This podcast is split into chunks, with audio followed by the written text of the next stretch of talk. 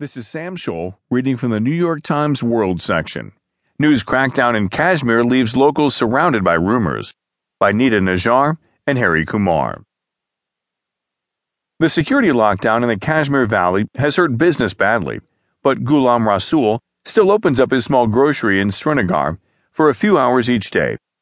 For Rasool, 50, it is not so much about selling more bread and vegetables as it is about finding some kind of lifeline for information.